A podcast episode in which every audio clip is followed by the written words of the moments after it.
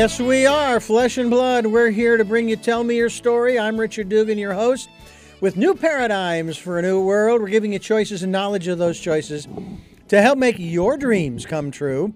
I'm Richard Dugan, of course, as I said, and uh, we come your way uh, Sundays at 7 a.m. and 7 p.m., Monday mornings at 1 a.m., Wednesdays at 9 a.m. with our special edition of Tell Me Your Story. We're streaming live at those times at richarddugan.com. Podcasts, they're on SoundCloud, iTunes, TuneIn Radio, Spotify, Stitcher Player FM, Blubrry. We're on YouTube where you can uh, watch these interviews. We also ask you to participate in the Decade of Perfect Vision. We'll tell you more about that as we move along in our program.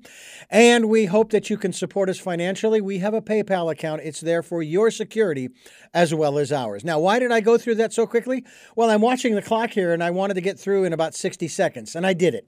So, with that being said, here we are. We're going to be talking today about something extraordinary. Is it new? No, no, no, no. It's nothing new, but it's still extraordinary. And I'll explain it this way. Many of you who spend time on your computer or even on your phone sometimes, uh, if you do any kind of recording in a, a sound uh, recording software, you can watch the wave, your voice or the voices or the sounds being created from that center line to the left. And you see those waves up and down, up and down. But on the right hand side of that, there's nothing. The analogy is this the left side is the past. It's gone. It's over. It's it's done. The right side, that's the future. Hasn't happened yet. But what we're going to focus on is neither of those two. We're going to focus on the center line where it hasn't happened and it's not yet happened. It's called the now. And we're going to talk about that with our very special guest. He's going to help us uh, to find the signs to your ultimate desires in no time. He is the nowist and his name is Billy Mandarino. And Billy, it is really a pleasure to have you here on the program. Thank you for joining us.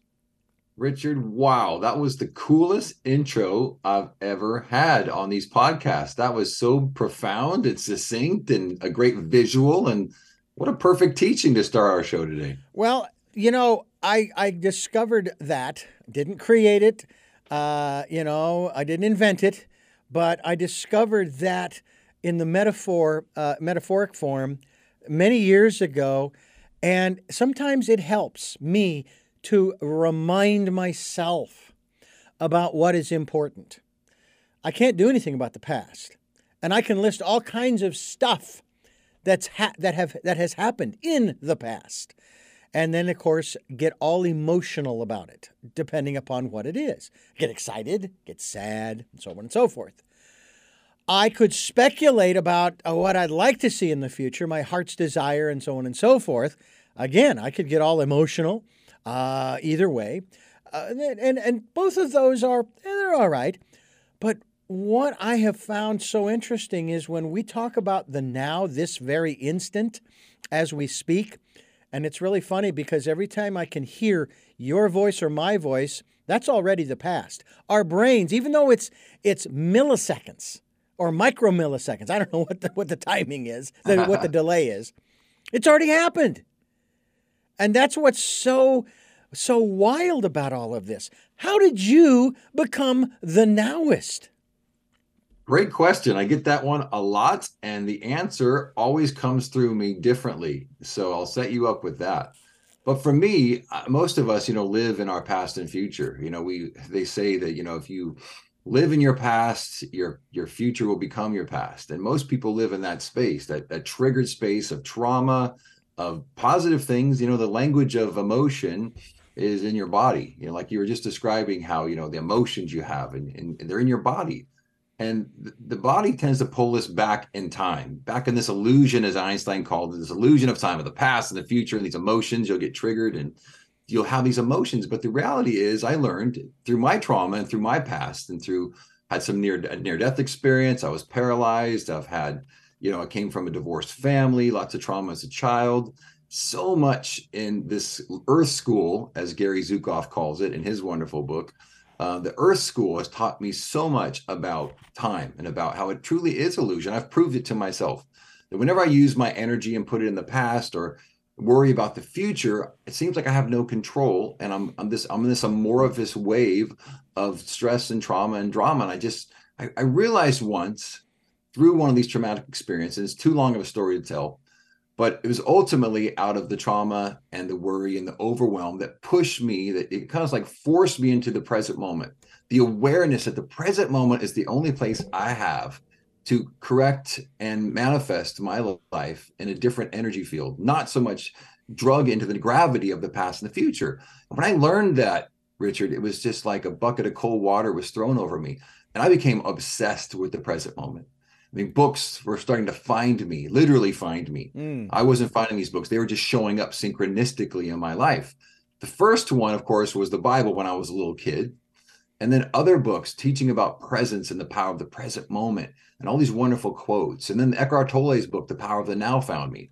And when that hit me, I just, oh my gosh, this is, there's something that's calling me to a big, bigger purpose. And, and, and in Hindu traditions, they call it your dharma my purpose. My purpose is to learn about this now. And so my book, The Nowist, is about the spiritual memoir about how I found the present moment to be the most powerful part of my life. Mm-hmm. And I've I've got a meditation around, I've got teachings and principles and practices. And it's not a religion. It's it's not like some crazy religion. It's literally a practice, a way of life to consistently get yourself in the present moment throughout your physical time, throughout your physical day. 90% of my day, I live in present moment awareness as a nowist. 10% it hits the fan i get you know distracted but i come back so quickly because it feels so uncomfortable to be out of the present moment that it becomes a habit. My subconscious mind is just conditioned to live in this present moment awareness.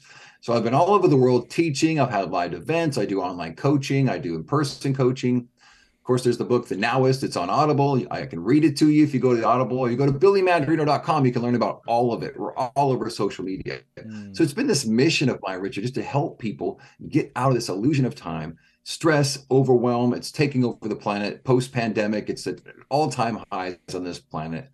The negative energy field of this planet is at an all time high. Well, it's my job to teach people that this past future energy is false, it's an illusion don't live in it. Find your power, which the present moment, once you learn to live there skillfully, you'll find that you can live in that 90 10 ratio too.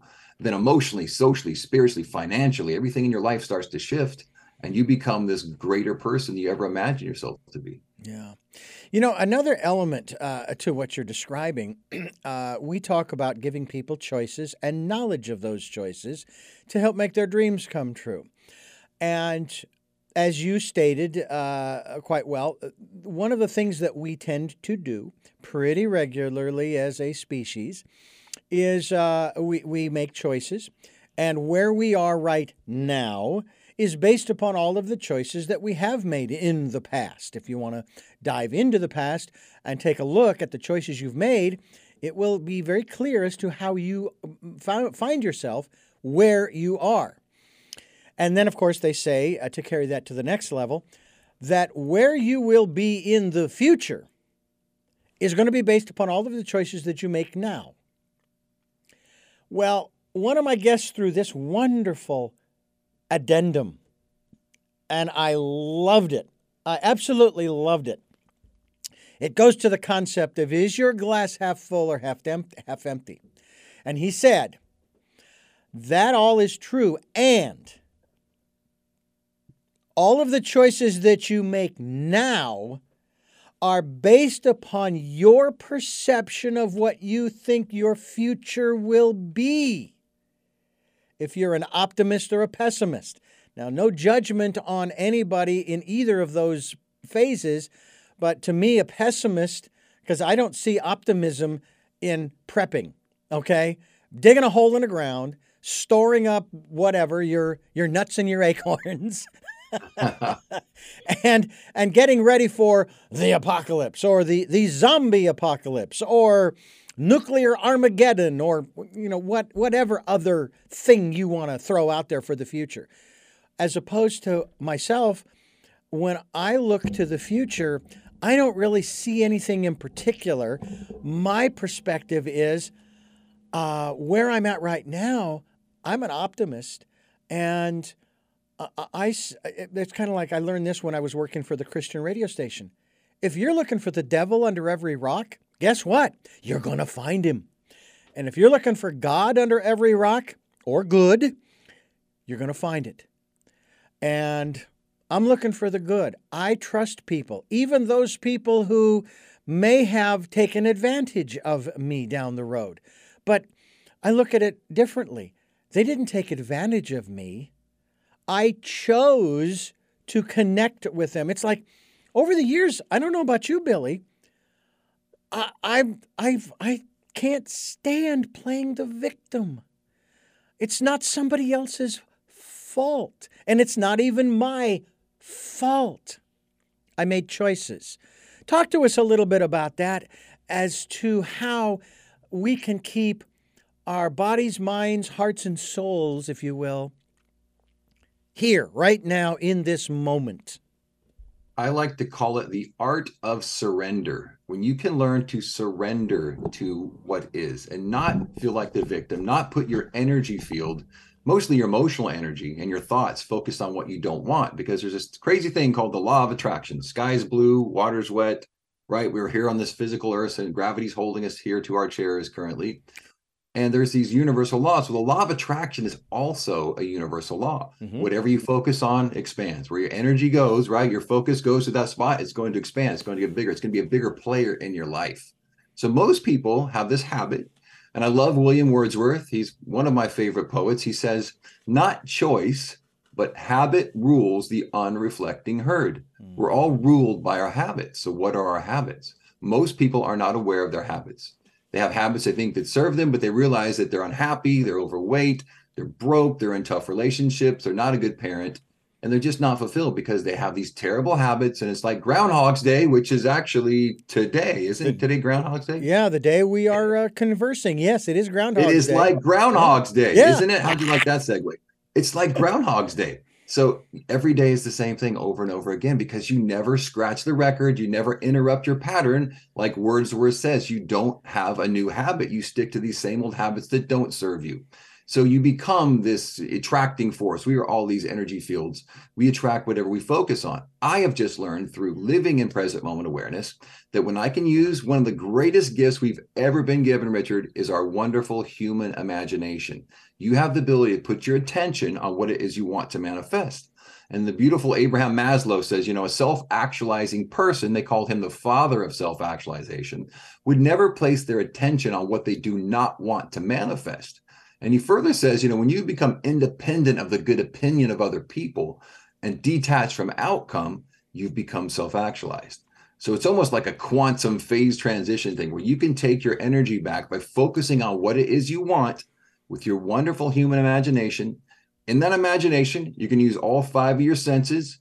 You know, you're going to hear, smell, smell, taste, touch. You're going to feel what it feels like for this thing you want to manifest or this event you want to manifest in your life. The law of attraction is going to activate, and boom, you're going to start drawing things to you. It's called synchronicity. These wonderful events are going to happen. These spiritual breadcrumbs are going to show up in your life and lead you towards this focused imagination that you have. The law of attraction, coupled with your wonderful human imagination, can change your whole life. And that's part of what I teach in the Nowist teachings. It's all about using your imagination with your focused energy, the energy field of your body. We all come from energy. We're not particle when you get down to the atomic level, we're energy. There's no particle. They call it the God particle, I guess, in there. It's this energy field. You can take that energy and manifest whatever it is you want. You are not limited. And that's the big lie that the world, the media, your past, past values, conditioning, they teach you that, oh, well, you got to do this, save for a rainy day, you know, save your acorns, right? Put your nuts, you know, step over dollars to pick up dimes. That is not an abundant person. A mind focused on scarcity will never attract abundance. So that's where your imagination comes in, the power of your present moment awareness. You can change your life. It's not as hard as people might think. Well, I will tell you, ladies and gentlemen, that um, one of the things that I love about this program is doing this program. Billy, I have, I have, as you probably do, have uh, some of your favorite uh, top two, three, four, five artists uh, that you love listening to, as do I. I've mentioned mine many times on this program. And um, they have this this calling, this feeling, this purpose to be on stage sharing through their music themselves. And I love singing, but it's like I'm I'm trying to tap into that and I it's like mm, that's not where I'm at. My calling where I share parts of myself is here in these interviews. And I'm, I'm starting to make peace with that because I would love to be sharing, uh, you know, and I've written uh, two songs, one in particular that folks uh, will hear at the end of one, uh, some of these programs uh, that I wrote. It took me, I think, about six months to write. I had a facilitator. you, yes, yeah, had a facilitator, and uh, and I got to tell you, it was it was fun. It was such a blast um, uh, especially when I took that song and then my facilitator she brought in two or three musicians we laid down the music tracks and then i on my own i added my voice to it and then did some wonderful things uh, in the produ- post-production and there were people, I've actually performed it live in front of a group of people um, that I was invited to participate in. And I got some wonderful comments specifically from the men because it was tied into that. I am a good man doing the best I can. I'm a good man is the title of the song. So a lot of the guys came up to me and they said, Thanks, I have been wanting to feel that, you know, say that, you know in spite, you know, and, and we as men, you and I both know that we're always, they say we're the fixers, you know? Oh, yeah. We're always trying to fix stuff. Yeah. And I've been told, you know, you need to stop doing. You've you've done more than enough. It's not that you you're going to stop helping people, stop fixing, but you need to stop you need to stop the the perspective if you will or the attitude of I got to do more. I got to do more. I got to do more. No, no, no, no, no, no, no. And it takes me back to this aspect of perfection. Mm. Now, that's an area where it, I think, if you think about the concept of perfection as we know it in our society, that takes you out of the now because you're then comparing yourself to some some ideal, some model somewhere, somehow. But I love the biblical definition, as I have discovered it, where it says in the uh, New Testament, be perfect even as your Father in heaven is perfect. So I began trying to define Father in heaven. Okay, uh, is he always doing the right thing or is he uh, doing the wrong thing? No, has nothing to do with that. Has nothing to do with light or dark, right or wrong, good or bad. Then in the Old Testament, it talks about, uh, and I think it's, I think it's in Psalms where it's referenced I am that I am. The in the now, right now, I am that I am. That's and God's I put name, those yes. two together. That is perfection, just mm. to be. Do you share that concept in in uh, other ways with folks? There's nothing that you need to, let alone that you can do to be perfect other than just being. Amen. Brother, can I get an amen on a Thursday? Hallelujah. Woo, that was beautiful, brother. I love that. Yes. Okay, couple things.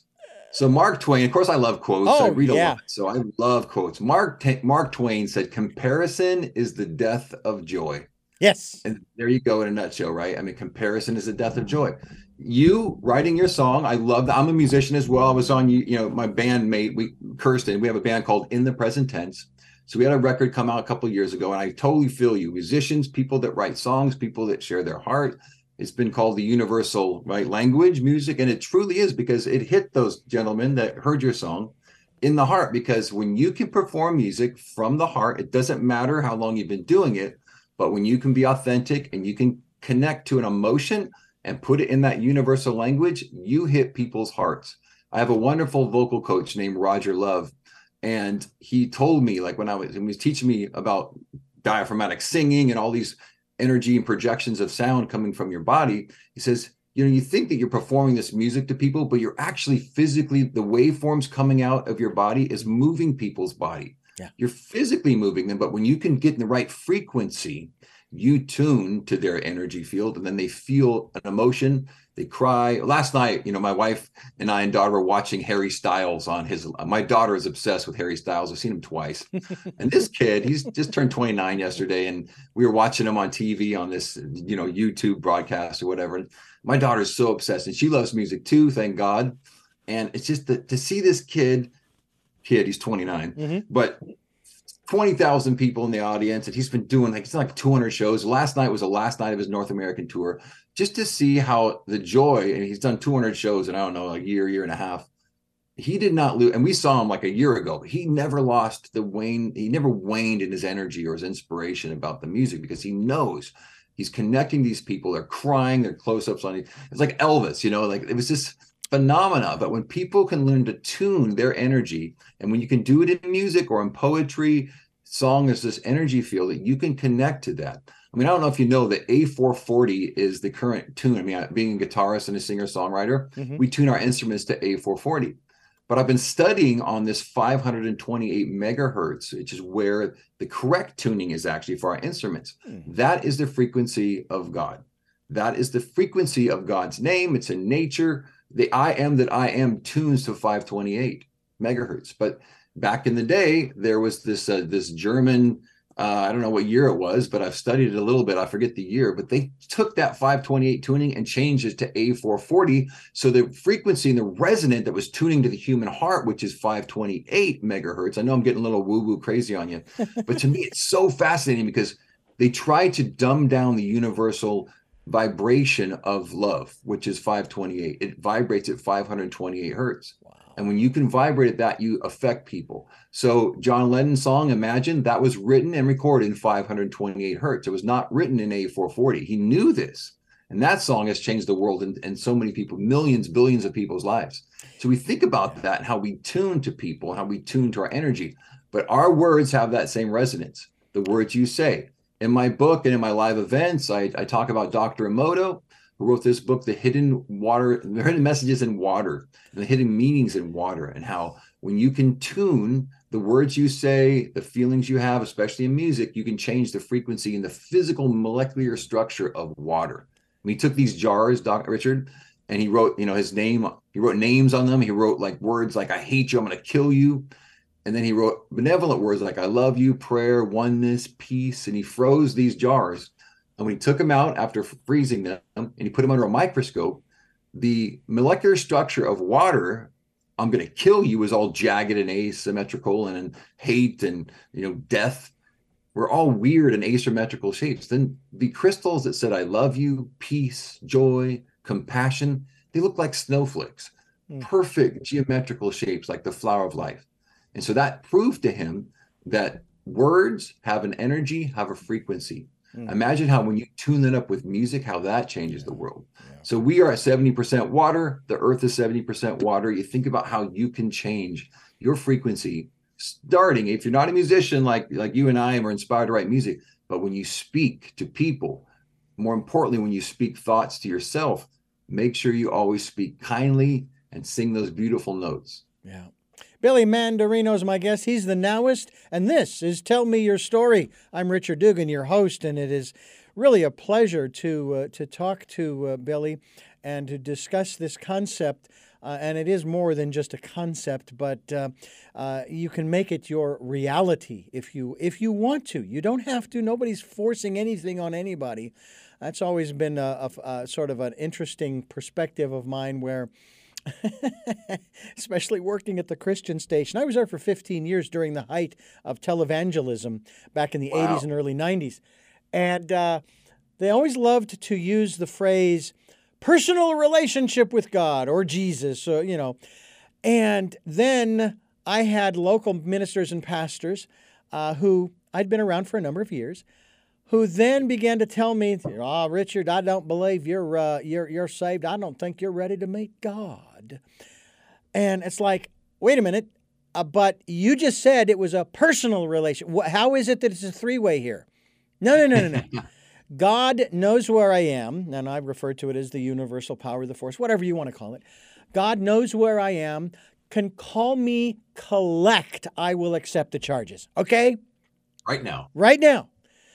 Uh, I even had some people come in, uh, and I was born legally blind, and uh, they wanted to uh, come in and lay hands on me to uh, restore my sight. I refused. Now, that sounds awfully strange. You think, oh, hey, let's do this, except for one problem. Restore my sight to what? If we go back to when I was an infant, uh, it would be worse because I had a bunch of surgeries as a kid growing up, and I was seeing better then than I, I was uh, as an infant. Since then, I've had a lens implant, and now I'm driving, believe it or not. But I said, I can't stop you from praying for me, and I appreciate that. But my purpose in life is not to have my vision restored. My purpose in life is to serve you. How can I serve you? What is it that you need me to do with your program and the materials you brought me, the albums and the cassettes and whatever it is, uh, in that respect? Uh, and and I even took my first wife, who was totally blind, to one of these uh, tent revivals. A matter of fact, I still remember the minister's name. It was R.W. Schambach. Oh, what a guy! Oh, it was amazing uh, and and and he did uh, laying on of hands with oil and that mm kind of thing. Now, mm-hmm. as far as I know, and I haven't talked with her in a long time, as far as I know, she's still blind. She lost her sight due to the fact that back when she was born, uh, they had difficulty regulating these incubators because she was a preemie. And if you got too much oxygen, it burned the, the eye. And if you didn't get enough, uh, then it had an effect on the brain. Well, she had the former as opposed to the latter. Uh, but she she was still doing the stuff that she was a medical transcriptionist for a while, and then she was a massage therapist. Um, and of course, uh, at one point we went our separate ways. But my, my, my point in bringing those things up is that whatever it is that we choose to do in the now, it's our choice. And that, first of all, we don't need to justify anything to anyone, let alone ourselves. Uh, and nor do we, as you said and quoted Mark Twain, nor do we want to compare ourselves because uh, they're two, two, they're not diametrically opposed. They go hand in hand. One is we are all alike because we are humans. We have, and we all experience the same emotions at different intensities. Absolutely. But what makes us unique is the stories behind the emotions. What makes you cry doesn't necessarily make me cry. I will be empathetic, but and what makes me cry, I don't know. If you were to watch uh, Little House on the Prairie these days, you think that'd bring a tear to your eye? Because it does me. Me too. I was raised on Little House on the Prairie. Pa, I call my dad Pa because of you know Michael Landon because oh, they really? called him Pa. Remember, I call my all. I have six brothers and sisters. We call my dad Pa because we were so touched and we felt so such a kindred spirit for Michael Landon and my dad. And my dad, God bless him, he is just like Pa. He's just this kind, oh. honest, hardworking, just loving arms father, and we call him Pa because of that show. Yeah. Well, my dad, who is 92 this year, uh, actually, yeah, 92 in August. Uh, and he's still he's still moving along, uh, but my mother has to take care of him a little bit because he's got some mobility issues and so forth. Um, I have started to work on a song for him, and in mm. that song, the chorus basically uh, I refer to him as Daddy, uh, because that's how I that's what I've heard referred to him as when I was a child. Now it's just Hey, Dad. I never got into the habit of calling him father. That just didn't. Uh, maybe it's my Catholic upbringing because he wasn't a priest, you know, that kind of thing. Um, but I'm working on one of these songs, primarily an ode to my father, because my father shared with me some years ago, uh, and kind of repeats it occasionally, that he does not feel as though he really had that much of an influence on our upbringing because he was always away. Now, he worked a nine to five in the city where we lived, and he always came home because my mother would go pick him up. He had vision problems too, so he didn't drive. And he always came home smelling of a print shop because that's where he worked. And it's like, how can you? I remember calling him not long ago uh, and I said, Dad, you know, you, you shared this this this thought of yours with me, and I just want you to know, seriously, first of all, I love you very much, and I would not be half the man I am if it weren't for you. Mm. When and again, I'm I'm guessing that my dad is comparing himself, or even even for that matter, judging himself because he doesn't think, and it's like Wow. Raised six kids and you don't think you had an inf you brought us into this world, buddy. That's right. I I love the big family. I say, you know, family like that, like ours is like love love is family, you know, the family bunch, you know, love is family in a bunch. You know, that's the feeling of love for me. It's like that all that connection to the brothers and sisters, three brother, two uh, two boys and four girls. I mean, what was your makeup? Mine was exactly the same two older sisters, two younger sisters, and a younger brother. And to my brother's um, credit, I'm 62, will be 63 this year. My brother is younger than me, worked for Disney for quite a number of years, has already retired. He's traveling in Asia right now, as a matter of fact, uh, oh, Southeast boy. Asia. He loves that part of the world. Good on him. Yeah, I'm proud of him. I'm proud of the fact that he even took my parents to China one year. No, I have never been envious of my brother. Um, you know, because we we have different paths. I'm not. I'm not. I mean, I was a little frustrated. We had a conversation not long ago, and we got into politics and so forth. And he is of a different uh, f- philosophical uh, perspective, and he has a right to that. Uh, I was frustrated over the fact that uh, it was as if he wasn't able to see my perspective, but again, that's okay. You know, he's where he's at. But I, as I said to my father, we had a little altercation, my dad and I, not long ago, and um, he came to me the night I was staying with them for my sister's memorial, and uh, he um, he he he had blown up at me because um, I made a joke about my brother not being there. Uh, we we had traveled across town and my brother didn't come back with us. He went over with us, but didn't come back. My dad wanted to know where he was. And I jokingly said, Oh, Dad, I'm so sorry. Uh, we had to sell him to put gas in the truck. He did not. Get, hey, when I ask a question, I want an answer. I mean, he was he was really mad, but he came to me that night as I'm making up the couch, and he came up to me and he apologized.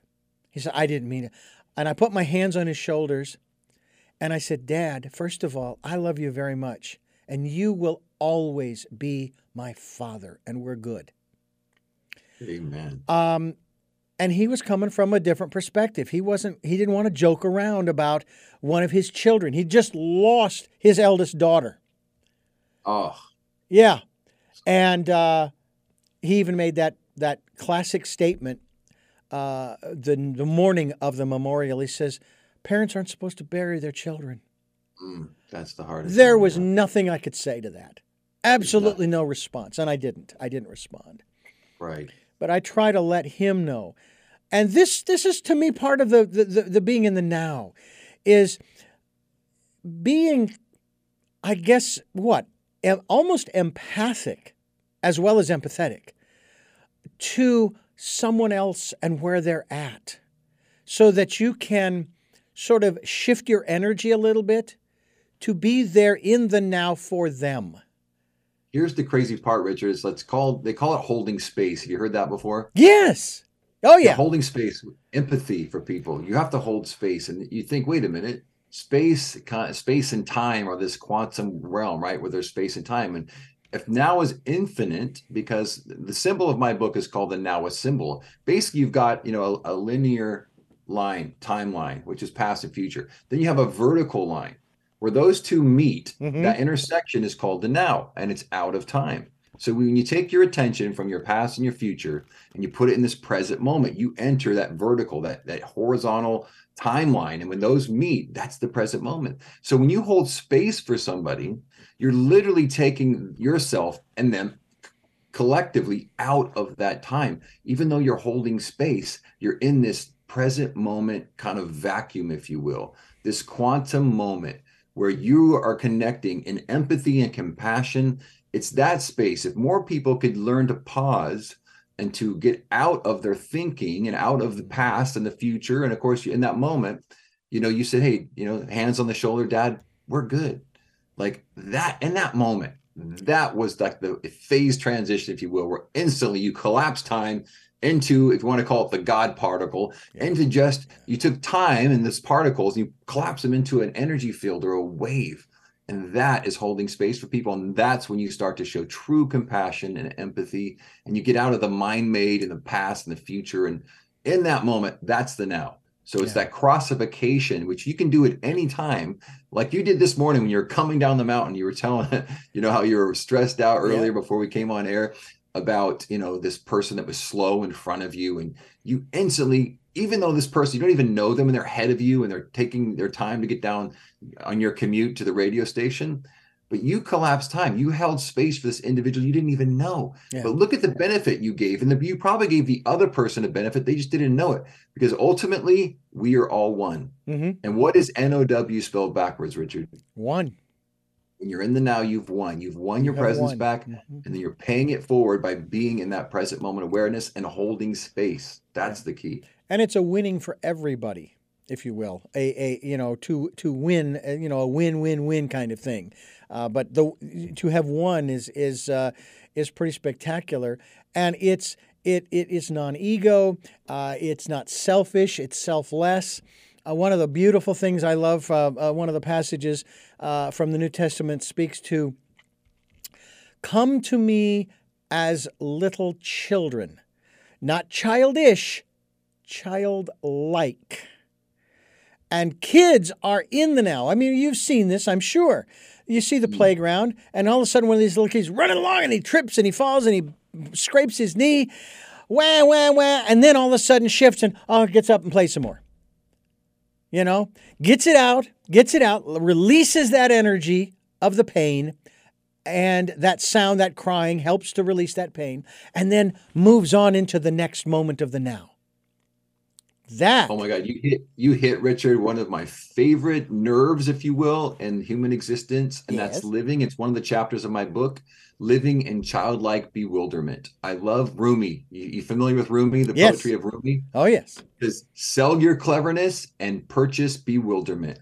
When you can live in that childlike, you know, bewilderment that the Bible is talking about, that Jesus is talking about, little children are always in the present moment they, they don't ever think about what people the comparison mentality we talked about. They don't care what time it is. They're literally batman wonder woman. They're in the sandbox. They are in their imaginations which is the once again the power they have. They harness it regularly. They don't care about what's going on or what people think. They're living in that present moment awareness. So i look at little children as some of our greatest teachers because they are constantly role modeling what it is to be a nowist. And look at hummingbirds and nature. I call them nature's nowists because hmm. hummingbirds are the fastest hummingbird wings be 86 flaps per second, right? And they look like they're perfectly still. They're in the present moment. They're doing what they're doing.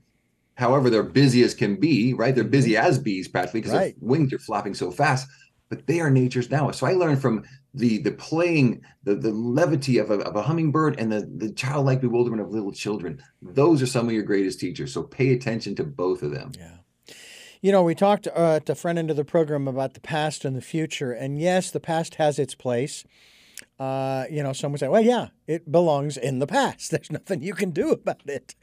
Um, but it also can teach us lessons that we can bring to the now and also to the future we look at the future, as I mentioned earlier, about, okay, well, what is my vision of the future? Or maybe more appropriately and more um, expansive and a little more esoteric is what what is my uh, is my glass I, I, joke about this my glass is half full or half empty i just want to know what it's full of or half empty you know what what's in there you know for me it might be uh, a little guinness or irish cream kind of thing but um, that's when you're looking at the future what is your perspective? Are you are you optimistic about the future? Not what do you see flying cars and you know we're all going to live on the moon and stuff. No no no.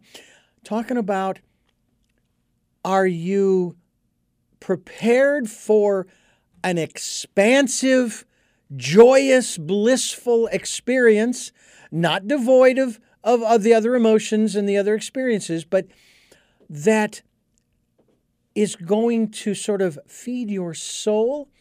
Or are you pessimistic and it's it's all going to hell in a handbasket and there's nothing we can do about it and we might as well just we might as well just blow ourselves up because that's what we're doing slowly.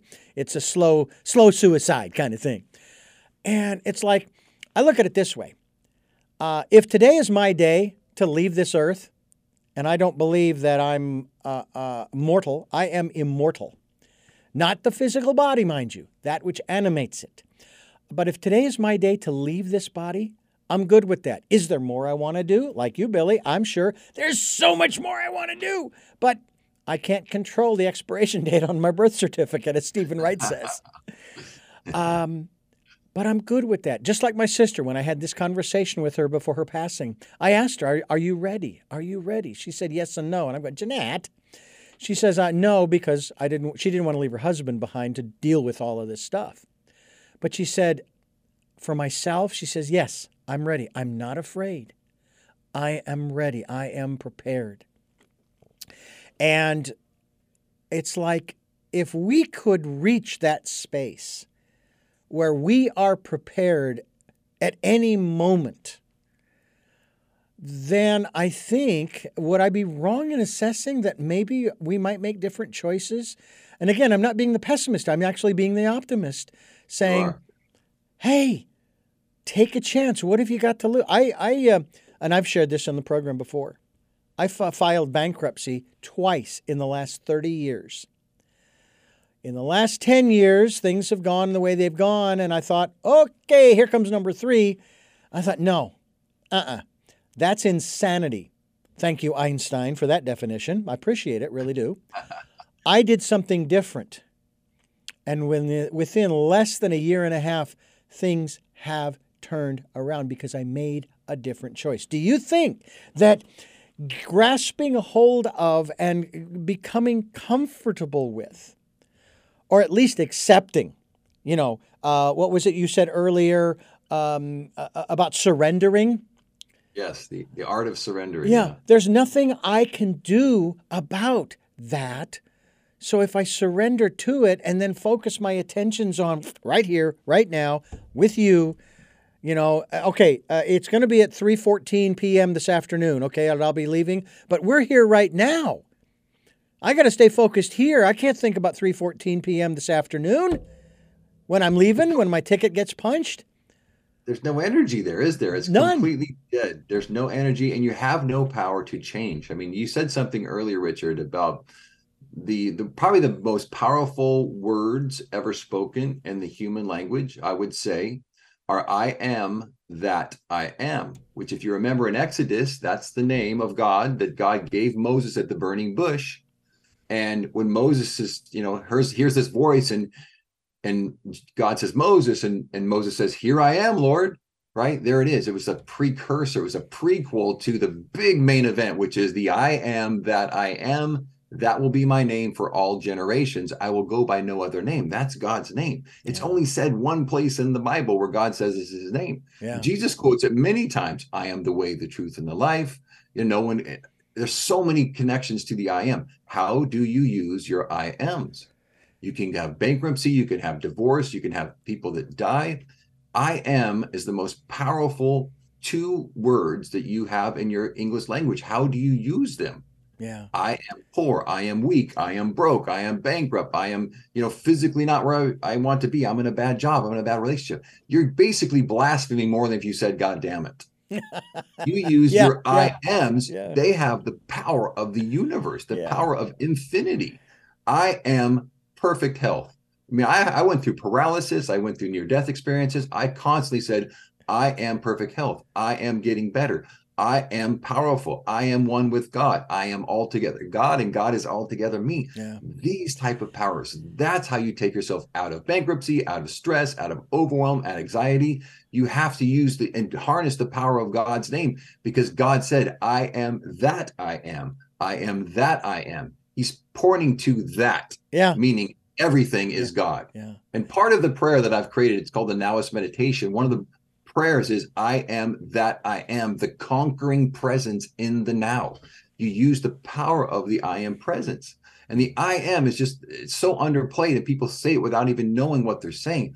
But when you use your wonderful imagination focused in the present moment with your I am presence, that's when the miracles happen. Yeah. That's probably how you shift yourself out of bankruptcy or even the thought of it because you put your attention with your present moment awareness, focus with your imagination on yourself being out of there. Yeah. That's when you get out of this linear timeline, you get to the present moment, which is where those two cross in your I am presence.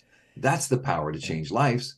That's you know the that, power to change others' lives. Yeah, that passage that you just quoted uh, gave me pause to think that Jesus said, now, granted, this is the way it's phrased in most of the English translations I am the way, the truth, and the life. No man come to the Father but by me. But maybe there's a word missing. I am is the way, the truth, and the life. Amen. You know, that's what that's what struck me when you said that. I'm going, whoa, okay. We're not supposed and th- then of course there's a sidebar. If I was truly going to be a follower of this philosophy, I would not be a Christian. I would be a Jew because Jesus was a Jew. He didn't convert, I don't think. You know, he was a Jew. So I should be a Jew. I should be Jewish. And I have to tell you that I have an interview coming up with a rabbi. I can hardly wait. I love those conversations with those gentlemen and gentlewomen. Ah, it's so spectacular. I get so excited because of stuff I'm going to learn. I have learned so much in those conversations, as I have learned here with you, Billy Mandarino, uh, who is the nowist here on Tell Me Your Story. I'm Richard Dugan, your host, and this is uh, quite an exciting thing. I want to dive into one other area now. I touch upon it when I encourage people to participate in the Decade of Perfect Vision, the 2020s. Now, we, of course, started out the first year 2020 with the year of perfect vision. And we encourage people to and this is where I want to go next. I want to go within. We encourage them to go within, to that quiet, still, calm, peaceful place, and listen to the still small voice. Ah, it doesn't stop there. And follow the promptings. Talk to us about our intuition, our still small voice, and being a nowist. Oh my gosh, that is so well said. And thank you, brother. I love that we are having this conversation in presence with the energy of the I am presence because it's it's it's just pul- pulsating. I feel it through our connection here. So thank you for that. Mm-hmm. So I believe that when I'm on my knees, here's my bed, praying to God every night in the morning. I have my rituals and my prayers, and prayer and meditation to me are the same thing. Mm-hmm. And when I use the power of my present moment awareness and the wonderful human imagination I have, I have this ritual. I call it GUT, trusting your gut, right? Your gut. But gut stands for, it's an acronym, get up there. Get up there, GUT, trusting your gut. So when I'm on my knees praying to God, right? I'm saying this prayer out to God, but my intuition and my gut is God answering that prayer. Synchronicities will show up. My, my gut will tell me, oh no, do this, do that. This is God answering my prayer or anyone's prayer for that matter, you have to be aware, you have to tune to that frequency that is God, that is God's the chill bumps, the, the inspiration, the feelings of warmth, the Holy Spirit, whatever this overcomes you to help you make that choice based in your prayer. I think some people wait for some miraculous thing to happen and God to do it for them, but God is giving you the inspiration and the energy to choose that. So I call it getting up there. So what I do is I imagine myself hovering Richard, imagine if you would right now, if we were up three miles above the earth and you're up there in the massive, you know, space that is this gorgeous blue marble that we live on. You mm-hmm. see this blue line arching and you see the stars like these pinholes on the curtain of night, and you're up there. Could you feel the gravity of your problems? Could you feel the worry, the stress, the overwhelm of the world? If you are up there, truly up there in your imagination, mm-hmm. and you're feeling this the presence of this hum of the earth you would be in such awe that you would be out of the physical gravity of your problems, of the physical gravity of your thoughts, and all these things that keep us in this, this linear time, this past future time. if you're up there, if you're trusting your gut and you're up there and you're connecting, you're tethering that moment when you're up there in that imaginative state of being above the planet, but you're tethered to this person on the ground and feeling this physical intuition or this gut reaction because there's 40,000 more neurons in your gut than in your brain. Hmm. That is a scientific fact. And that is because God, I know, in this beautiful apparatus he's created in his image, he knows that there is this technology through this and you trust your gut with your intuition, and that is God answering your prayers.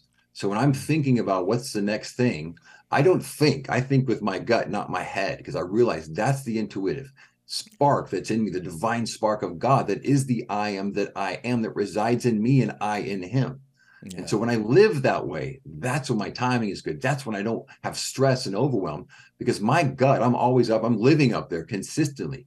Because the nowist meditation I've created, it's a one minute meditation. You can do what's called convergent with your eyes open or divergent with your eyes closed. You can imagine yourself. I don't know about you, but I can, with my eyes open, I can see myself right now hovering above the planet. I can feel the, the weightlessness of space and I can be in awe of that blue line, that arch around the earth. But while I'm up there, I'm tethered to what is the experience I'm going through, what's the decision I have to make and I, in stillness and in peace. And if people want to kind of learn more about that, if you go to billymandarino.com, I've got 500 plus videos on YouTube where I teach all kinds of Nowist concepts for free. Mm. We did a one minute in the now series for two years. There's a bunch of one minute videos. If you don't have time, just scroll through those. But I want to teach people this is my Dharma, this is my purpose to help this world that's in overwhelm and stress and anxiety learn how to get out. And the reality is, it's a step in the direction of you. It's not this outward bound journey. It's like one of my favorite books of all time, The Alchemist. I don't know if you've read that book, Richard, but not that true. book is so powerful. Paulo, Paulo Coelho wrote that book. It's the fifth most published book in the world. It's been translated to 69 languages. And it's a short little book about this journey and the step towards you, not this outward bound journey, but trusting this powerful present moment awareness mm-hmm. and your ability and your intuition and your gut to change your life and the life of others. Incredible. Billy Mandarino is my guest. We will be linked to his website, which is billymandarino.com. And I'll spell that for you, folks B I L L Y M A N D A R I N O.com. We hope that you will go there as well as we continue here on Tell Me Your Story.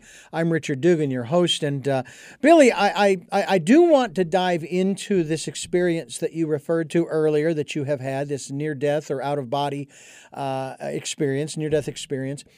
Um, but I, I, I want to touch on one other thing regarding the intuition. Uh, and um, the one thing that, that comes to mind is that the intuition and that information, shall we say, whether it actually be information, guidance, maybe it's inspiration, maybe it's encouragement. Hey, you're doing okay. Just keep going forward, that kind of stuff. That is only in the now. It's not in the past, nor is it in the future. It is. So when you're hearing that voice, you're in the now. That's it. There is no time. There's no time. It's a man made construct. Of course, our Uncle Einstein and all his brilliance, probably, probably one of the most brilliant minds to ever walk the blue marble. I mean, he tells us he figured it out. Time is an illusion. Why are we spending all this time in illusion? That's so crazy that people get caught up in that. I've just found it to be so uncomfortable. Physical time, chronological time, I find it to be so uncomfortable that I've conditioned myself because you've heard it said before, Richard 96% of everything you do is done with your subconscious mind. Hmm. What if you could program your mind to live in the present moment, to be a nowist, to someone that lives in that ratio of 90% in present moment awareness, 10% in worldly duties and things to do and getting allowing yourself to kind of get in that river of time but then to come right back because you realize that it doesn't serve you yeah. when you can learn to live that way as a nowist you invert that that ratio and 96% of what you're doing comes from present moment awareness mm-hmm. your actions your thoughts your your interaction with people your service and kindness to people you come from that place of how can i do this service or this action or this work in present moment awareness and when that becomes your way of life, look yeah. out because the things you place your attention on will manifest. These spiritual breadcrumbs or synchronicities will start showing up in your life and you will be guided because the I am that I am is the I am that you are. And when you live in that and you realize there's this oneness between me and the other person, you know, the, the boss or the problems that are happening or the, the divorce or the upset financially, emotionally, physically, you'll realize that this this power resides only here. And when you yeah. get that, when you really get it, you'll never go back to the physical world. You'll yeah. never go back to living in, in linear time yeah. because you realize there's nothing there for you. You can't serve. I believe we're all here, Richard, as you are, to serve. Mm-hmm. How can we enjoy this physical experience we're having and come from a place of how can I serve, not what's in it for me? Your life will just continually becoming this unfolding, beautiful, you know, symphony of experiences. It's one of the reasons why I've never taken the perspective of those who others observed were taking advantage of me as doing such because I'm here to serve. But the other aspect of it too is, and I had this this experience. One of my general managers lived by the the law of diminishing returns, uh, defined as don't put out more than you expect to get back. I couldn't. I just couldn't live like that. We had one experience like that um, where uh, we had a programmer. He bought some time, had a 30 minute show.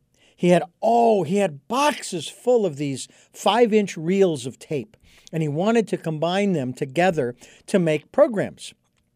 So I started working with this tape, and it squeaked as it went through the guides. And I'm going, what the heck? And I found out it's because, well, uh, he hadn't stored them quite as well as he should have. So the oil that they use, very light oil, uh, had basically dried out. So I did some research, found a way to keep it from squeaking. I was able to transfer the audio to cassette, make the programs for the radio broadcast, and I went through all of the tapes and I finished the project. Six weeks after he had signed his contract, he canceled. Okay, and now he had programming probably for a year or two. And my boss sure, certainly would have thought if we, if we had known that he was going to cancel in six weeks, we probably wouldn't have done the project. And I'm sitting here thinking, well, now wait a minute. What if you think of it from the other perspective? All right, let's say we had known. Why wouldn't we have done this project for him? Because when he leaves, guess what? He's got a great taste in his mouth of this radio station and its personnel that are willing to go out of their way to provide a service that no one else has been able to do. And he will spread the word far and wide about what a great station and great people that, that, they, that we've got there. And I will tell you that as I was doing that project, as I was physically working on that project, there was no time, and this leads into another area regarding time or the lack, the the the the, the con- human construct of it the term that's used, especially in sports. I was in the zone. Uh, you know, it was like, my God, it's been three hours. You know, and then I've, I've, I've got a smaller pile here and a big pile over here that is, is completed. Wow, I did that in three hours. Wow.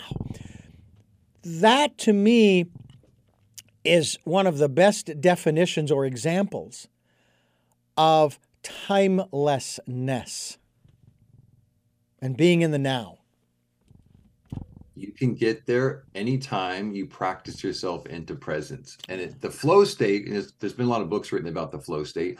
Athletes get into it musicians get into it. I mean everybody can get into the flow state. It's not hard to get there. It's just the problem is people let their thinking mind take them out of the flow state. But when you are literally like you were immersed when i'm in the studio working on music when i'm writing a song i'm the same way. I'm in timelessness. I'm literally in that creative energy which has no beginning and end. It's just pure inspiration. And inspiration, I mean, I I used to be motivated, right? I used to have this motivation, this great ambition to be a, a rock star, to be all these things when I was younger in my early 20s.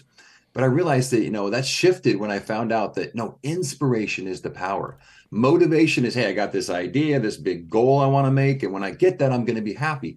But the problem is it's fleeting because you're just on to the next. But inspiration is timeless. I, I, live in that timeless inspiration because there's no way I can lose. There's no there's no getting there. You're just being done. Mm-hmm. You're not doing anything. You're just being done. That's a very Taoist concept.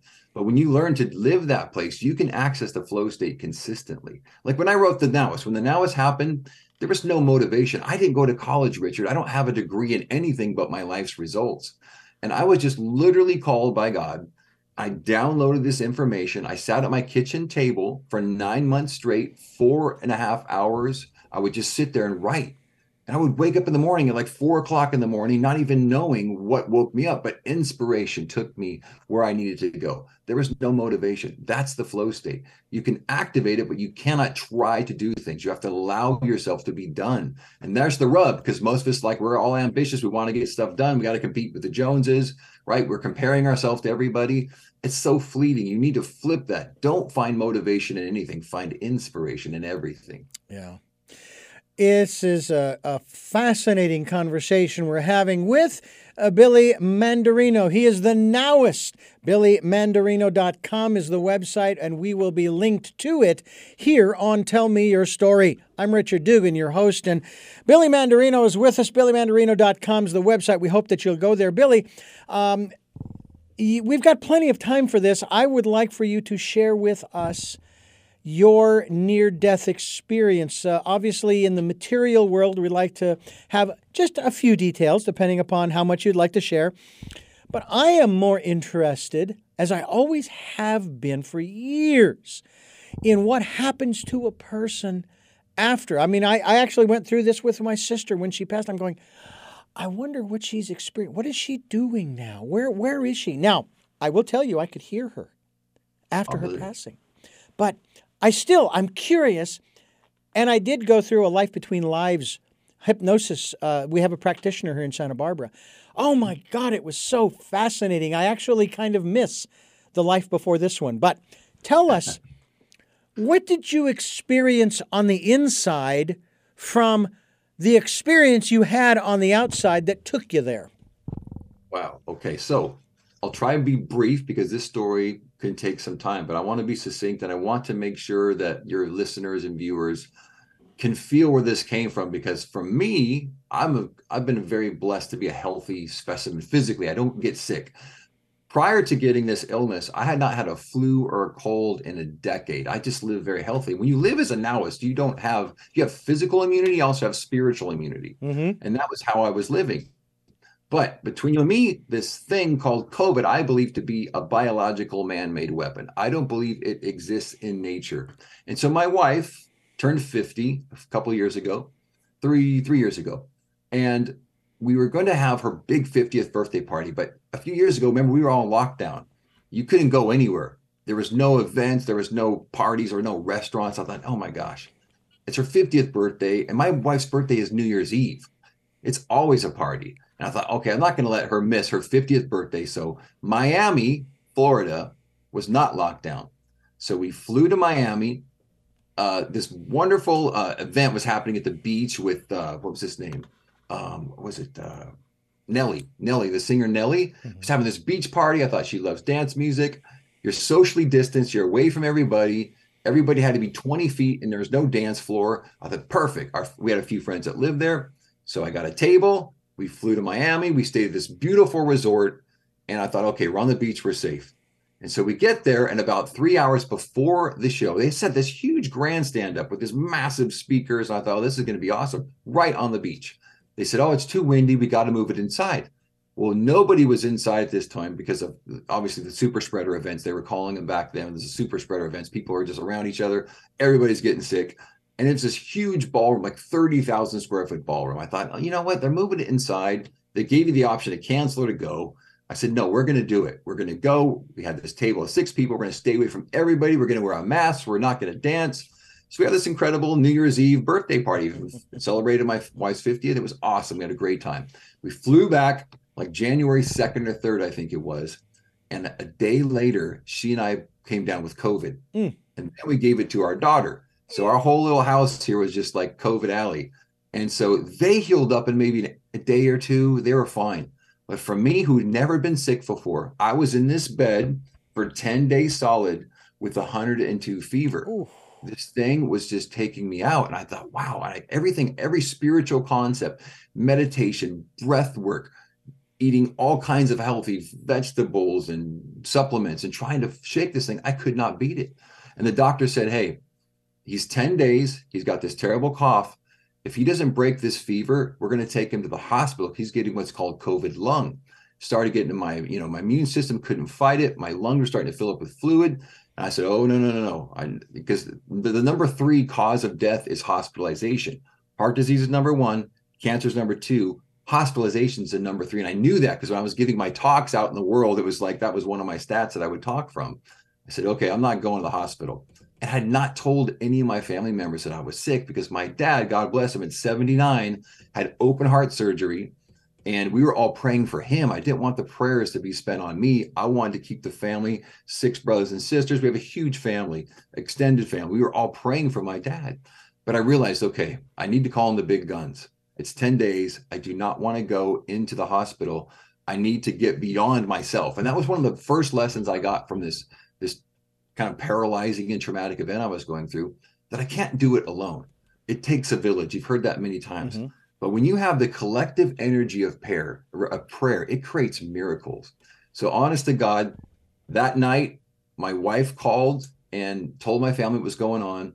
Everybody gave me the deepest prayers they could that evening. And the next morning, I broke my fever from 102. It went down to like 99.9. Then it slowly got better. And then I healed up. I didn't. I never went to the hospital. Mm-hmm. I spent about 12 days in this room quarantining for my wife and daughter who had finally kicked it.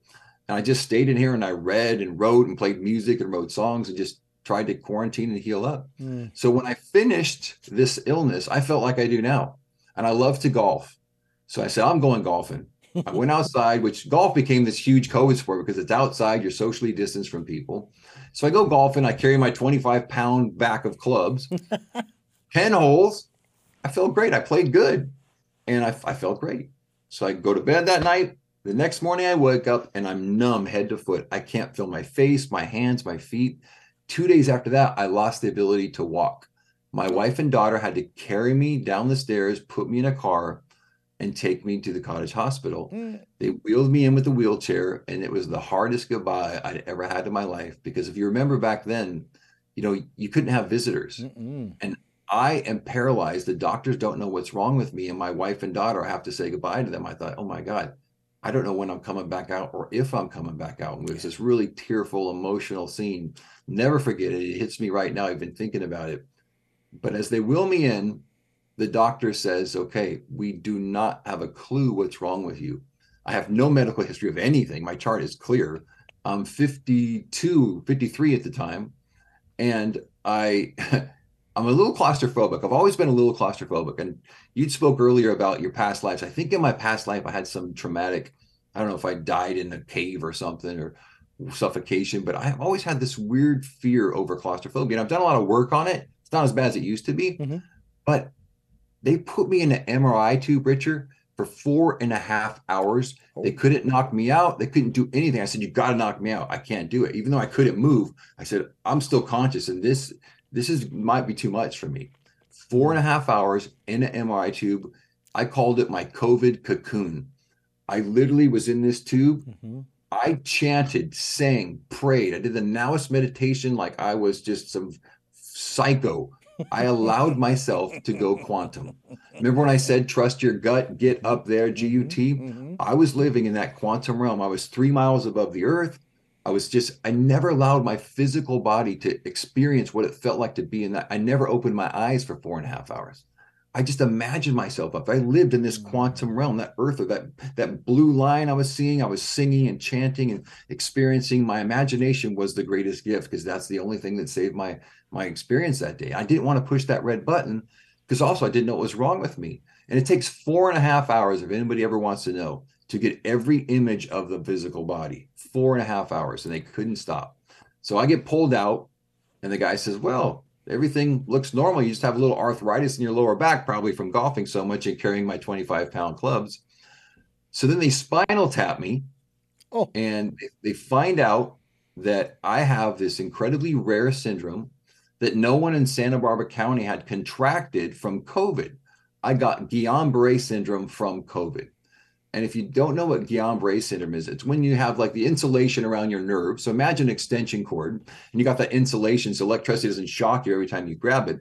But imagine if piranhas ate little holes out of that cord. All the electricity would be going out the holes. And that's what happened. My immune system, after healing COVID, had this weird anomaly they can't figure out what caused it. but it attacked my nerve endings and it paralyzed me. And so I had to be in this hospital bed. They finally said, okay, on the second day, they figured out they had this immunoglobulin uh, A treatment they're going to give me. Immuno A or G, I forget. It's basically it takes a thousand blood donors to spin out one vial of this stuff. Oh, it's wow. five thousand dollars a vial. I had eight vials over two days, and they said this should interrupt your immune system from eating itself and then your myelin, which is like your fingernails, has to repair so you can get your energy and you get your your walking and your ability to move your motor, your motor skills again. So I laid in that bed, and the first day I was scared shitless. I'll tell you, I was totally. I mean, I, had been studying and practicing, but I didn't know if I was going to walk out of there again, see my wife, my daughter again. Three months later, I've been planning my first Nowist Experience live event Took me a whole year to plan it. My bandmate and I, Kirsten, had written an entire record around this. This was like the biggest thing of my life at the time.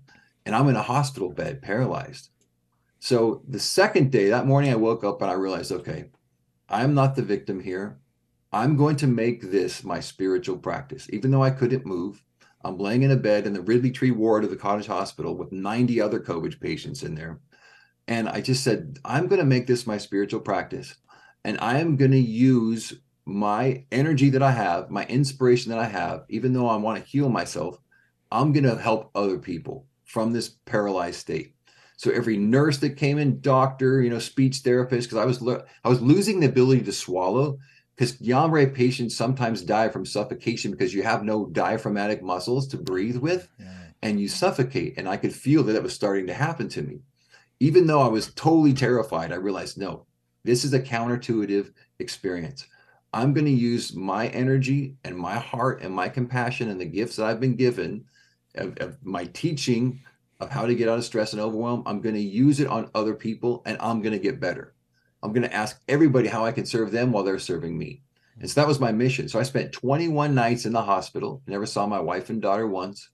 And I just used all my energy to get better, but it's counterintuitive. I got better because I was serving other people. I'd ask them about their relationship problems, their financial problems, you know, their health problems. Their, you know, their, everything was going on in their life. I just, how can I serve you? Not what's in it for me. Mm. And I got better. And 21 days later, I walked out of there with a cane. Two weeks after that, I was golfing again. And the doctors say it was a miracle. They said in about a year, you should get, get back to your normal life. You're still going to have numbness. You're still going to have weakness. I had what's called long hauler syndrome. The worst thing you can get in long haulers is this or death. I mean, there's just, it's right on the edge. And I just had this experience. And what took me out of the stress, the worry, the fear, I never allowed my imagination to focus on what I did not want. Mm-hmm. I kept seeing myself with my wonderful human imagination connected with all five of my senses on that stage, performing those songs, teaching for two days. This Nowist, this first Nowist live that I was having. I saw myself there. I tasted the water. I felt the hot lights. I felt the hugs I was giving people. I imagine myself on Pebble Beach playing golf, looking at the grass, looking at the beautiful bay, feeling what it felt like to hit the shots. I never allowed myself to not live in that end. Mm. I hmm. focused on the end, not about the end. I was living from the end because in that paralyzed moment, I just allowed myself to experience everything that I really wanted to manifest in my life. And I contemplated myself constantly surrounded by the conditions I wanted to manifest. Mm. I never slipped in 21 days. And I had this miraculous recovery thanks to the incredible doctors and nurses, the physical therapists, the neurologists, the uh, internal medicine doctors at, at Cottage Hospital. 50% was them, but the other 50% was this subjective spiritual attention that I allowed myself to live in and I had this miraculous recovery. And, and what's happening for me is I call it my COVID cocoon because I was living in this rigor mortis state. But then this, you know, the, the monarch butterfly, right, emerges from this cocoon after it's looked like it's dead, but it becomes this version of its highest self. And I believe I call this my COVID cocoon because that's what it became for me. One of my greatest spiritual experiences ever. But it was a spiritual practice that taught me how to to be of service to others and not focus on me as the victim. And then I got better. Mm. Well, I can tell you that that when we take the focus off of self, and this is not to the exclusion of self, one of the one of the universal laws uh, that I have discovered is that there is always an exchange. You cannot fight it. There has to be a giver and a receiver. But as you have explained it, you were giving. You were giving. Not necessarily with the expectation of receiving, but just you were just giving. And the universe gave back. You were able to receive. And Amen. to me, that's one of those things that uh, it's like with, with, my philosophy in, in, in, this work that I do. Uh, if I were doing a project with you, uh, I'm not doing it for me to be successful. I want you to be successful. And in turn, that will make me successful. But not until I help you to do that. And that's and that's been my philosophy. And and and I've even taken on projects that someone would say, "Oh, Richard, you're undercharging yourself." Well, I would rather do the project for the smaller or the lesser amount than not do the project at all because they can't afford my rate. You know, it's a it's a technology, and Jesus taught us exactly this technology yeah. of abundance. He says, "Give, and it will be given you. Good measure, shaken together, pressed down, will be returned to your lap. For the measure that you give, it will yeah. be measured back to you." Yeah. So Jesus teaches that, and that's a technology for abundance, isn't it? Yeah. I mean, if you're ever lacking in your life, follow that. Go and I forget which passages, Luke or Matthew, but find that scripture, read that scripture, prepare it for memory, mm-hmm. get it into your cells, and live that way. You'll never be scarce in your life again. Yeah. You'll only be abundance because that's when you come from that place. The law of attraction activates, and that's why Jesus knows. And he says, yeah. This is how you should live always. Yeah. Give, just give, give, give. Also, the passage in the in the Gospels talking where Jesus is is trying to calm the fears of his disciples over um, you know, what they're going to eat and uh, where they're going to sleep, what they're going to wear, and so forth. He says, look, look, look up there. Look up in the trees. See the bird up there? That bird does not work. That bird is not a part of the human economic uh, system, okay? And yet, look, there it is. It's, it's caring for, the, the, the bird is caring for its young, is flying around, singing, having a grand time. And yet, guess what? it's taken care of. How much more will the universe care for you? So oh my God, Richard. And the one that one that I love, I think, is in Luke. It says, "No man setting his hand to the plow and looking back is fit for the kingdom of heaven." Now, what does that have to do with the now?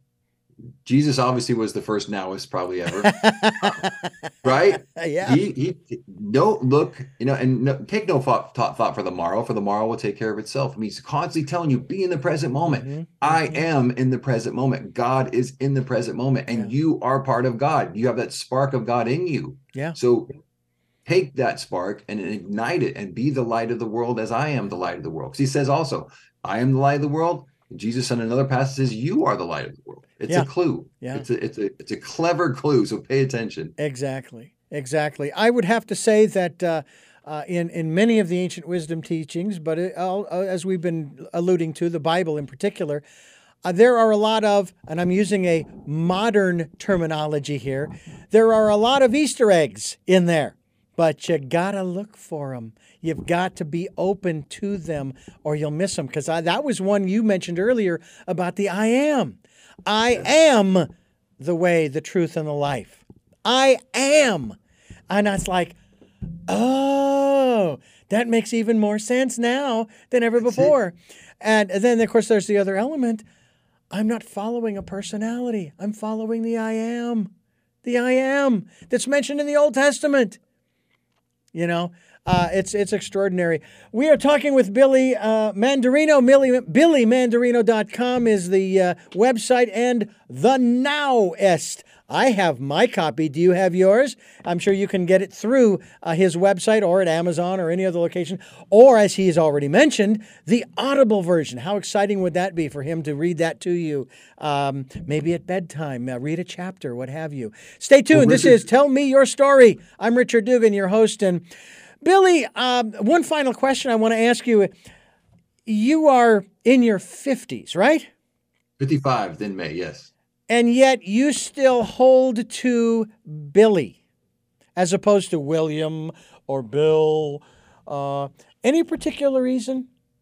I'm glad you asked that question because, you know, my father, my pa, I was named after, I'm his first boy. My brother Gib is a year and a half younger than I am, but I was his first boy he named after himself. And I'm William Mandarino. My father is William Mandarino. I'm not a second. I wish I had the same name as my dad. His middle name is Lath. Is that a ah. cool name? My middle name yeah. is Anthony. So, but I'm not a junior, but I consider myself a junior because my father is the rock. He's the paw. He's my, he's the cowboy. He lives up in Hay, Washington on this ranch with this oh. beautiful, this beautiful lady. My, we call her bonus mom. And it's just this incredible experience. But when I was in high school, I went by Bill. My dad goes by Will. And, you know, I went by Bill. But when I graduated from high school, I changed my name to Billy because, you know, as Rumi says, sell your cleverness, you know, and purchase bewilderment. I live in childlike bewilderment. I've done this my whole life. You know, my one of my best friends in the world, he and I created this thing called cereal parties. We were in high school. So everybody else was getting drunk and going to these red cup parties. And we said, you know what? Let's have a cereal party. We called it a CP. We had a sign for it, CP. And we just lived and we and we had these people come over all these athletes, all these just jocks and nerds and geeks. So everybody hang out at his mom's house, and we'd crank up the music and get uh, get a sugar high. Yeah. You know, we were just instead of getting buzzed on coke or pot or whatever, drinking, we were just on Lucky Charms and you know Froot Loops and Cocoa Puffs, and we just had this little thing happen in our school where it became this underground cereal party thing. Mm-hmm. And to this day, my wife is a high school teacher. It lives on. We do CPs all the time. Oh. So living as Billy felt more natural to me because even then in high school, when I didn't even know the things that I've studied and practiced and live now, mm-hmm. intuitively I was trusting there's a something, this higher self, right? This I am presence in me was hearkening, was trying to get my attention. Don't don't live in this physical world and be so serious. You're not a Bill. You're a Billy. You're a kid. Mm-hmm. Never grow up. That's the key. Never grow up. Live in that childlike bewilderment always, and find ways to do that. You know, it's interesting because my father, uh, probably both my mother and father, named me. And my father's name is Leslie Richard. My name is Richard Less. I always love to joke with people say, yeah, it's a math equation. Richard Less Dugan is just Richard. it's um, quantum yeah, it's it's it's it's very interesting um, how we. A matter of fact, there was a period of time with my second wife that I'm still with and and hope to be with until I depart. Um, I took on because my metaphysical primer is autobiography of a yogi, and in it, there's a story. There's a the the story of the Tiger Swami, and the Tiger Swami took on a challenge to go up against a tiger a Bengal tiger by the name of Raja Begum. And translated, that is Prince, Princess. And it just rang to me. So I started to refer to myself as Raja. And it, you know, and it dropped off a few, you know, a few years later, but um, that's something that I still remember. And I'm thinking, boy, that would be interesting to go back to that, you know, Reverend Dr. Raja. I love that book. I've read it many times. If you haven't read Autobiography Yogi by oh. Paramahansa Hogi, by Paramahansa Yogananda, oh my gosh, read oh. that one. That if book is incredible. Get it on Audible, whether Ben Kingsley reads it. I read it back when I was 17, but back then it. I was listening to talking books and recordings for the blind long before Audible was Audible. And um, the author who read it, it was actually recorded in the recording uh, in the studios of uh, the Recording House for the Blind in New York in 1972. Really? I have that recording on my phone from the oh cassettes oh that I used to listen to. But when I first listened to it, it was on vinyl, and the vinyl was 90 minutes long, 45 minutes aside. This turntable spun at one and seven eighths revolutions, okay, per minute. So uh, it was slow, but that's when I. That's how I first listened to uh, this book over, and, and I've listened to it over and over again. I put my earbuds in. uh, or me I actually only go with one earbud. I always keep this ear open because I need to be aware of what's going on around me. Smart. And I will listen to that, and I remember the stories. I still remember uh, uh, numerous different tales of uh, the um, the challenge that uh, uh, his brother put to him uh, about whether or not he really trusted God. And he said, "And if you can come back from Brindahar." uh, Brindaban, um, uh, without any more any money or what have you, and you're doing well and everything, I will become a devotee. And of course, he did, because Paramahansa and his friend Jitendra, who was the doubting Thomas of the uh, of the tree of the duo, was. I thought Sure it was so funny too, because as soon as they were fed and they walked out onto the street to continue their journey, he became he became worried once again about where their next meal was coming from. And it's like, are you kidding? Are you not seeing what is happening? You know, as What about well. Sri Yukteswar? Remember his his teacher, Sri Yukteswar? Sri Yukteswar, yes. Lahiri Mahasaya, and those credible stories of those masters. Oh, Oh, yeah. How they materialize and dematerialize and bilocate. Yes. Crazy paranormal things that people don't think are true, but they actually happen. Yeah, yeah. I love the story the the story of the kite, uh, the kite story where his sister comes up on the balcony and everything, and uh, the kite. Uh, the kite gets cut because they put glass on the string and it's a competition. And if you're Right. able to cut your competitor's uh, string with the glass on your uh, uh, kite, uh, then you sort of you you win.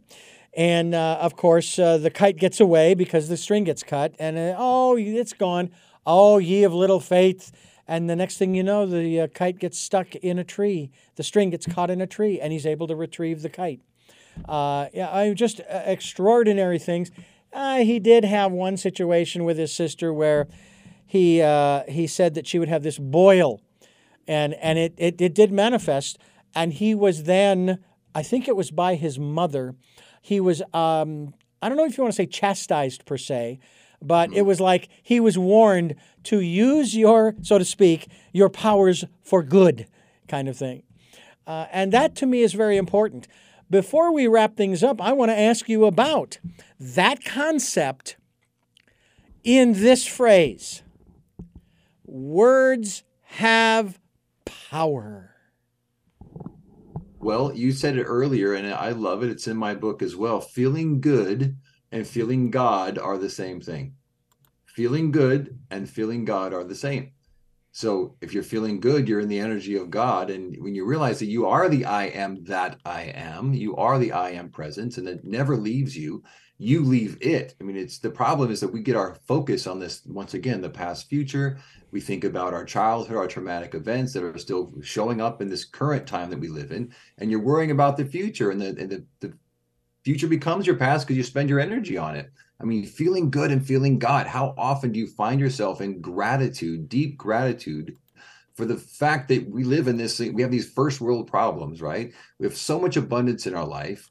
We have someone that spends $200 million to entertain us on a movie that we could just spend 15 bucks to watch. And we have enough food to eat, enough, you know, water, thank God. We have so much to be grateful. And they say that gratitude is the best multiplier.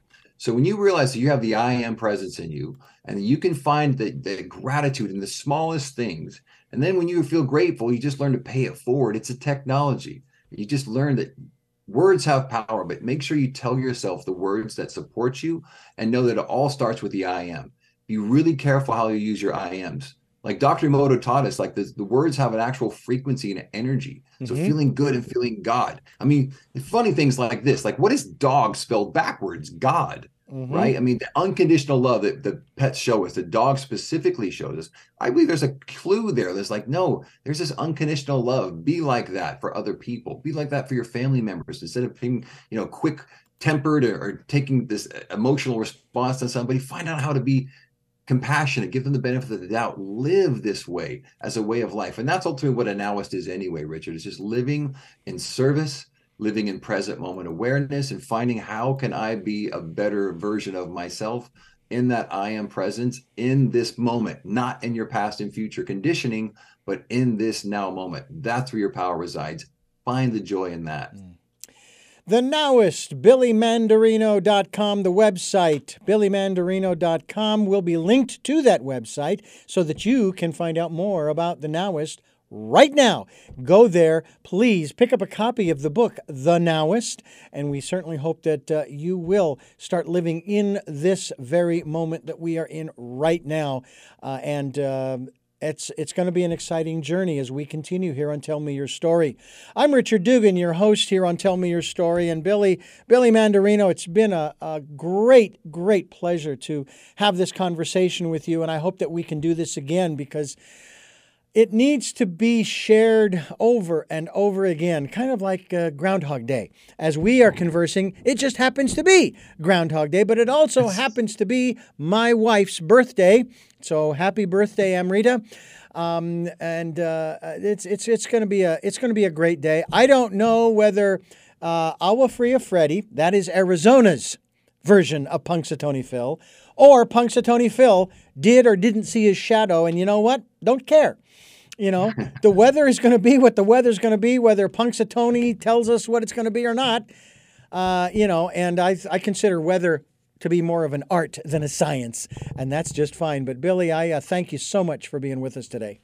Thank you, Richard. What an honor, brother, to share this time, this uh, illusion of time with you, this moment with you, this current moment. I pray that your listeners and viewers take on the, the concept of the Groundhog's Day and let every day be this moment. There let every day be this now moment because you keep coming back to it. It's this illusion of time. Don't live in it. Mm-hmm. Find this present moment and let it be your new way of living. And and then just find that energy and pay it forward to somebody. I just thank you so much for your wonderful show. I love it. I love your heart. I love what you're about. And I'm just blessed and feel very grateful, man. Well, I have three final questions that I ask all of my guests uh, that we have been doing for the last 15 years and it's real exciting to uh, uh, to to bring those questions forward. However, I'm going to thank you for listening to and watching Tell Me Your Story before I ask those of Billy. Uh, thank you for watching and listening to A New Paradigms for a New World. We're giving you choices and knowledge of those choices to help make your dreams come true. We're here Sundays at 7 a.m. and 7 p.m., Monday mornings at 1 a.m., 9 a.m. on Wednesdays for a special edition of Tell Me Your Story. We uh, stream live at those times at richarddugan.com. We also podcast on SoundCloud, iTunes, TuneIn Radio, Spotify, Stitcher, Player FM, Blubrry, iHeartRadio, Amazon Music, and many other locations across uh, the width and breadth of the internet. I don't know where it begins or ends. And once again, I don't care.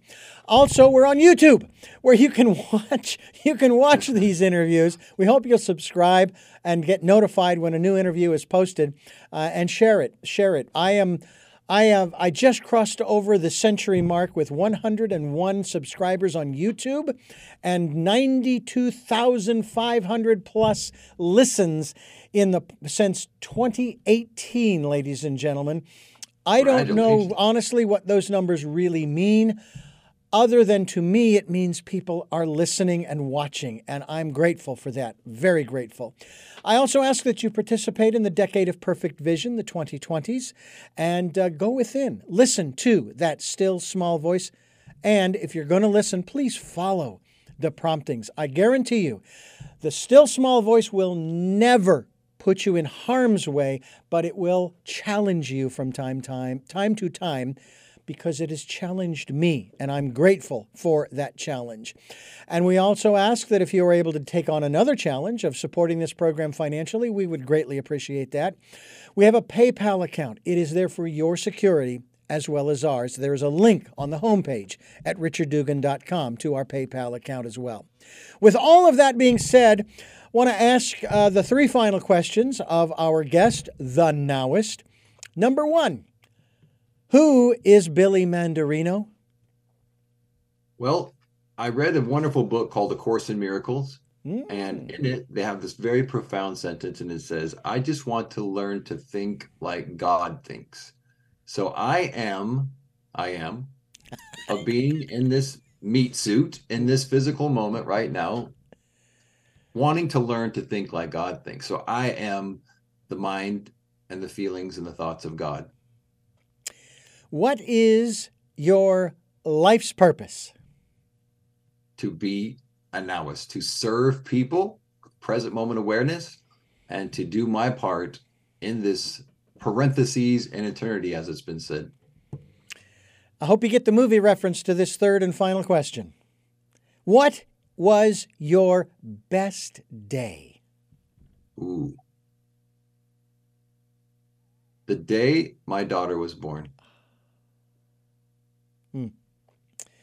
Well, Billy, thank you again for joining us here on the program, and we will continue to be in the now moment, or from my reference point uh, on the recording line, the center line, and uh, just live in that position, just kind of gazing over the past, gazing over what the future might hold, and maintaining that optimism uh, that I know that we both share. Richard, you're alive, brother. I'm so grateful, and I send nothing but uh, love and gratitude to you today. Thank you very much. And I thank you for listening to and watching Tell Me Your Story. And until our next broadcast, podcast, videocast, love to Lal. And Jeanette, I am still listening.